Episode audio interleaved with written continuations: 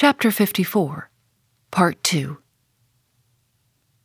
It was at this point, gentlemen, that enraged by the defection of seven of his former associates, and stung by the mocking voice that at last hailed him, and maddened by his long entombment in a place as black as the bowels of despair, it was then that Steelkilt proposed to the two canallers, thus far apparently of one mind with him, to burst out of their hole at the next summoning of the garrison, and armed with their keen mincing knives, long, crescent, heavy implements with a handle at each end, run amok from the bowsprit to the taffrail, and if by any devilishness of desperation possible, seize the ship.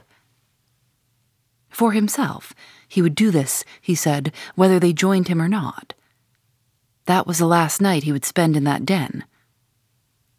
But the scheme met with no opposition on the part of the other two. They swore they were ready for that, or for any other mad thing. For anything, in short, but a surrender. And what was more, they each insisted upon being the first man on deck when the time to make the rush should come. But to this their leader as fiercely objected, reserving that priority for himself. Particularly as his two comrades would not yield, the one to the other in the matter, and both of them could not be first, for the ladder would but admit one man at a time. And here, gentlemen, the foul play of this miscreants must come out. Upon hearing the frantic project of their leader, each in his own separate soul had suddenly lighted, it would seem, upon the same piece of treachery, namely, to be foremost in breaking out in order to be the first of the three, though the last of the ten, to surrender, and thereby secure whatever small chance of pardon such conduct might merit. But when Steelkilt made known his determination still to lead them to the last, they in some way, by some subtle chemistry of villainy, mixed their before secret treacheries together, and when their leader fell into a doze, verbally opened their souls to each other in three sentences, and bound the sleeper with cords, and gagged him with cords, and shrieked out for the captain at midnight.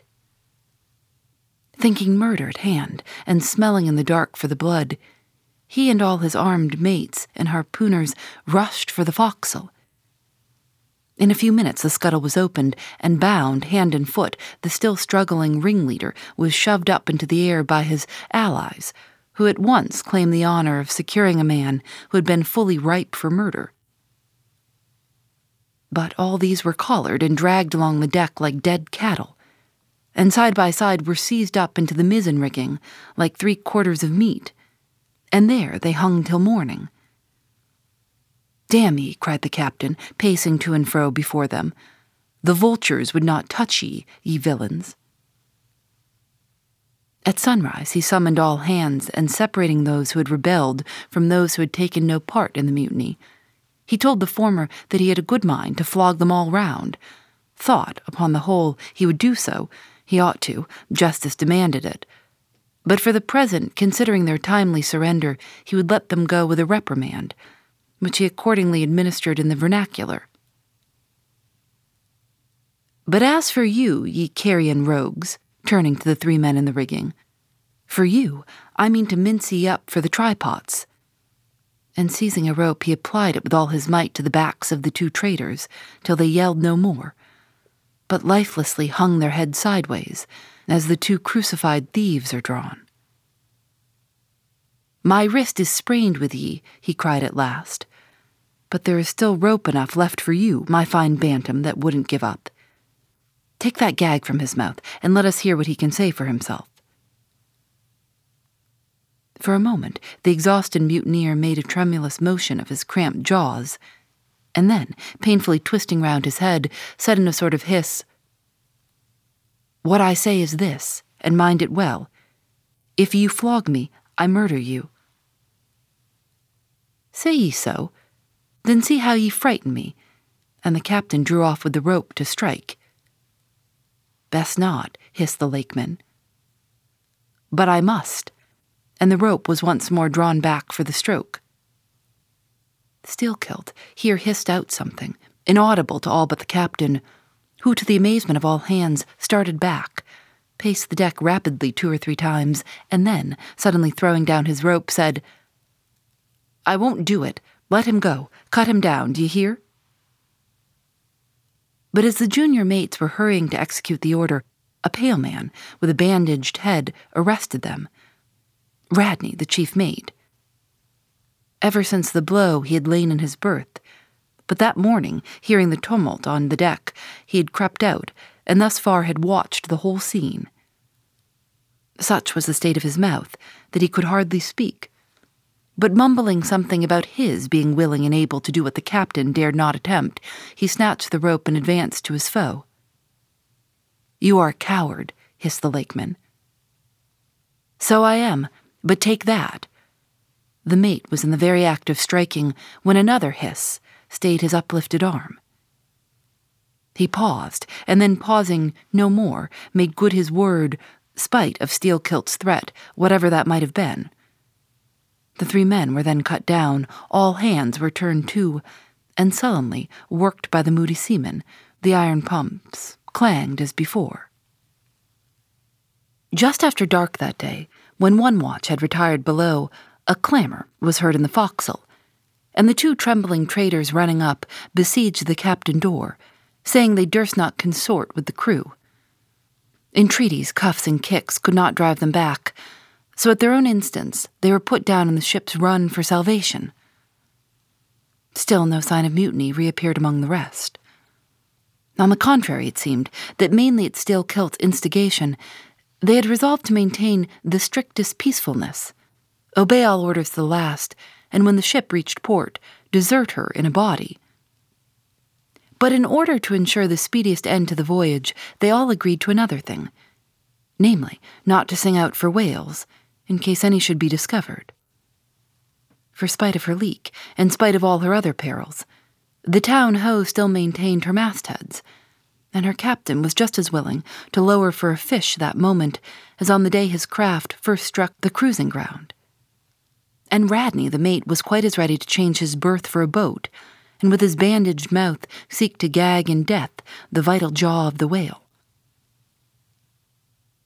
But though the lakeman had induced the seamen to adopt this sort of passiveness in their conduct, he kept his own counsel, at least till all was over, concerning his own proper and private revenge upon the man who had stung him in the ventricles of his heart. He was in Radney, the chief mate's watch, and as if the infatuated man sought to run more than halfway to meet his doom, after the scene at the rigging, he insisted, against the express counsel of the captain, upon resuming the head of his watch at night. Upon this, and one or two other circumstances, Steelkilt systematically built the plan of his revenge. During the night, Radney had an unseamanlike way of sitting on the bulwarks of the quarterdeck and leaning his arm upon the gunwale of the boat, which was hoisted up there, a little above the ship's side. In this attitude, it was well known, he sometimes dozed. There was a considerable vacancy between the boat and the ship, and down between this was the sea. Steelkilt calculated his time, and found that his next trick at the helm would come round at two o'clock in the morning of the third day from that in which he had been betrayed. At his leisure, he employed the interval in braiding something very carefully in his watches below. What are you making there? said a shipmate. What do you think? What does it look like? Like a lanyard for your bag, but it's an odd one, seems to me. Yes, rather oddish, said the lakeman, holding it at arm's length before him. But I think it will answer. Shipmate, I haven't enough twine. Have you any? But there was none in the forecastle. Then I must go get some from old Rad, and he rose to go aft. You don't mean to go a begging to him, said a sailor. Why not? Do you think he won't do me a turn when it's to help himself in the end, shipmate? And going to the mate, he looked at him quietly and asked him for some twine to mend his hammock. It was given him, Neither twine nor lanyard were seen again. But the next night, an iron ball, closely netted, partly rolled from the pocket of the lakeman's monkey jacket, as he was tucking the coat into his hammock for a pillow. Twenty four hours after his trick at the silent helm, nigh to the man who was apt to doze over the grave, always ready dug to the seaman's hand. That fatal hour was then to come. And in the foreordaining soul of Steelkilt, the mate was already stark and stretched as a corpse, with his forehead crushed in. But, gentlemen, a fool saved the would be murderer from the bloody deed he had planned. Yet complete revenge he had, and without being the avenger. For by a mysterious fatality, heaven itself seemed to step in to take out of his hands, into its own, the damning thing he would have done. It was just before daybreak and sunrise of the morning of the second day, when they were washing down the decks, that a stupid man, drawing water in the main chains, all at once shouted out, There she rolls, there she rolls. Jesus, what a whale, it was Moby Dick. There she rolls, there she rolls. What a whale, it was Moby Dick. Moby Dick, cried Don Sebastian. St. Dominic, Sir Sailor, but do whalers have christenings? Whom call you Moby Dick? A very white and famous and most deadly immortal monster, Don, but that would be too long a story. How, how? cried all the young Spaniards, crowding. Nay, Dons, Dons, nay, nay, I cannot rehearse that now. Let me get more into the air, sirs. The chica, the chica, cried Don Pedro. Our vigorous friend looks faint. Fill up his empty glass. No need, gentlemen. One moment and I proceed. Now, gentlemen, so suddenly perceiving the snowy whale within fifty yards of the ship, forgetful of the compact among the crew, in the excitement of the moment, the man had instinctively and involuntarily lifted his voice for the monster, though for some little time past it had been plainly beheld from the three sullen mastheads. All was now a frenzy. The white whale, the white whale, was the cry from captain, mates, and harpooners, who, undeterred by fearful rumors, were all anxious to capture so famous and precious a fish, while the dogged crew eyed askance, and with curses, the appalling beauty of the vast milky mass that, lit up by a horizontal spangling sun, shifted and glistened like a living opal in the blue morning sea. Gentlemen, a strange fatality pervades the whole career of these events, as if verily mapped out before the world itself was charted. The mutineer was the bowsman of the mate, and when fast to a fish, it was his duty to sit next to him. While Radney stood up with his lance in the prow and haul in or slacken the line at the word of command. Moreover, when the four boats were lowered, the mates got the start and none howled more fiercely with delight than did Steelkilt as he strained at his oar. After a stiff pull, their harpooner got fast, and spear in hand, Radney sprang to the bow. He was always a furious man, it seems, in a boat, and now his bandaged cry was to beach him on the whale's topmost back. Nothing loath, his bowsman hauled him up and up through a binding foam that blent two whitenesses together, till of a sudden the boat struck as against a sunken ledge, and keeling over, spilled out the standing mate. That instant, as he fell on the whale's slippery back, the boat righted and was dashed aside by the swell, while Radney was tossed over into the sea on the other flank of the whale. He struck out through the spray, and for an instant was dimly seen through that veil, wildly seeking to remove himself from the eye of Moby Dick. But the whale rushed around in a sudden maelstrom, seized the swimmer between his jaws, and rearing high up with him, plunged headlong again and went down.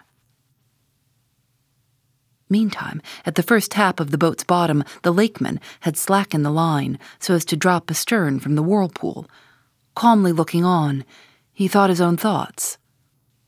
But a sudden, terrific downward jerking of the boat quickly brought his knife to the line. He cut it, and the whale was free. But at some distance, Moby Dick rose again, with some tatters of Radney's red woolen shirt caught in the teeth that had destroyed him. All four boats gave chase again, but the whale eluded them, and finally wholly disappeared. In good time, the town Ho reached her port, a savage, solitary place where no civilized creature resided. There, headed by the lakemen, all but five or six of the foremast men deliberately deserted among the palms, eventually, as it turned out, seizing a large double war canoe of the savages and setting sail for some other harbor. The ship's company being reduced to but a handful, the captain called upon the islanders to assist him in the laborious business of heaving down the ship to stop the leak. But to such unresting vigilance over their dangerous allies was the small band of whites necessitated, both by night and by day, and so extreme was the hard work they underwent, that upon the vessel being ready again for sea, they were in such a weakened condition that the captain durst not put off with them in so heavy a vessel. After taking counsel with his officers, he anchored the ship as far offshore as possible, loaded and ran out his two cannon from the bows, stacked his muskets on the poop, and warning the islanders not to approach the ship at their peril, took one man with him, and setting the sail of his best whaleboat, steered straight before the wind for Tahiti, five hundred miles distant, to procure a reinforcement to his crew. On the fourth day of the sail, a large canoe was seen, which seemed to have touched at a low isle of corals. He steered away from it, but the savage craft bore down on him, and soon the voice of Steelkilt hailed him to heave to, or he would run him under water. The captain presented a pistol. With one foot on each prow of the yoked war canoes, the lakemen laughed him to scorn assuring him that if the pistol so much as clicked in the lock, he would bury him in bubbles and foam. What do you want of me? cried the captain. Where are you bound, and for what are you bound? demanded Steelkilt. No lies. I am bound to Tahiti for more men. Very good. Let me board you a moment. I come in peace. With that, he leaped from the canoe, swam to the boat, and climbing the gunwale, stood face to face with the captain. Cross your arms, sir, throw back your head, now repeat after me. As soon as Steel Kilt leaves me, I swear to beach this boat on yonder island, and remain there six days. If I do not, may lightning strike me. A pretty scholar, laughed the lakeman. Adios, senor and leaping into the sea, he swam back to his comrades. Watching the boat till it was fairly beached and drawn up to the roots of the coconut trees, Steelkilt made sail again, and in due time arrived at Tahiti, his own place of destination. There, luck befriended him. Two ships were about to sail for France, and were providentially in want of precisely that number of men which the sailor headed. They embarked, and so forever got the start of their former captain, had he been at all minded to work them legal retribution. Some ten days after the French ship sailed, the whaleboat arrived, and the captain was forced to enlist some of the more civilized Tahitians, who had been somewhat used to the sea. Chartering a small native schooner, he returned with them to his vessel, and finding all right there, again resumed his cruisings. Where Steel Kilt now is, gentlemen, none know. But upon the island of Nantucket, the widow of Radney still turns to the sea which refuses to give up its dead, still in dreams sees the awful white whale that destroyed him. Are you through? said Don Sebastian quietly. I am, Don. Then I entreat you, tell me if, to the best of your own convictions, this your story is in substance really true. It is so passing wonderful. Did you get it from an unquestionable source? Bear with me if I seem to press. Also bear with all of us, Sir Sailor, for we all join in Don Sebastian's suit, cried the company, with exceeding interest. Is there a copy of the Holy Evangelist in the Golden Inn, gentlemen? Nay, said Don Sebastian, but I know a worthy priest nearby who will quickly procure one for me. I go for it. But are you well advised? This may grow too serious. Will you be so good as to bring the priest also, Don? There are no auto de fes in Lima now, said one of the company to another. I fear our sailor friend runs risk. Let us withdraw more out of the moonlight. I see no need for this. Excuse me for running after you, Don Sebastian, but may I also beg that you will be particular in procuring the largest sized evangelists you can? This is the priest. He brings you the evangelists, said Don Sebastian, gravely, returning with a tall and solemn figure. Let me remove my hat. Now, venerable priest, further into the light, and hold the holy book before me that I may touch it. So help me heaven, and on my honor, the story I have told ye, gentlemen, is in substance and its great items true. I know it to be true. It happened on this ball. I trod the ship. I knew the crew. I have seen and talked with Steelkilt since the death of Radney. Phoebe Reads a Mystery is recorded in the studios of North Carolina Public Radio, WUNC.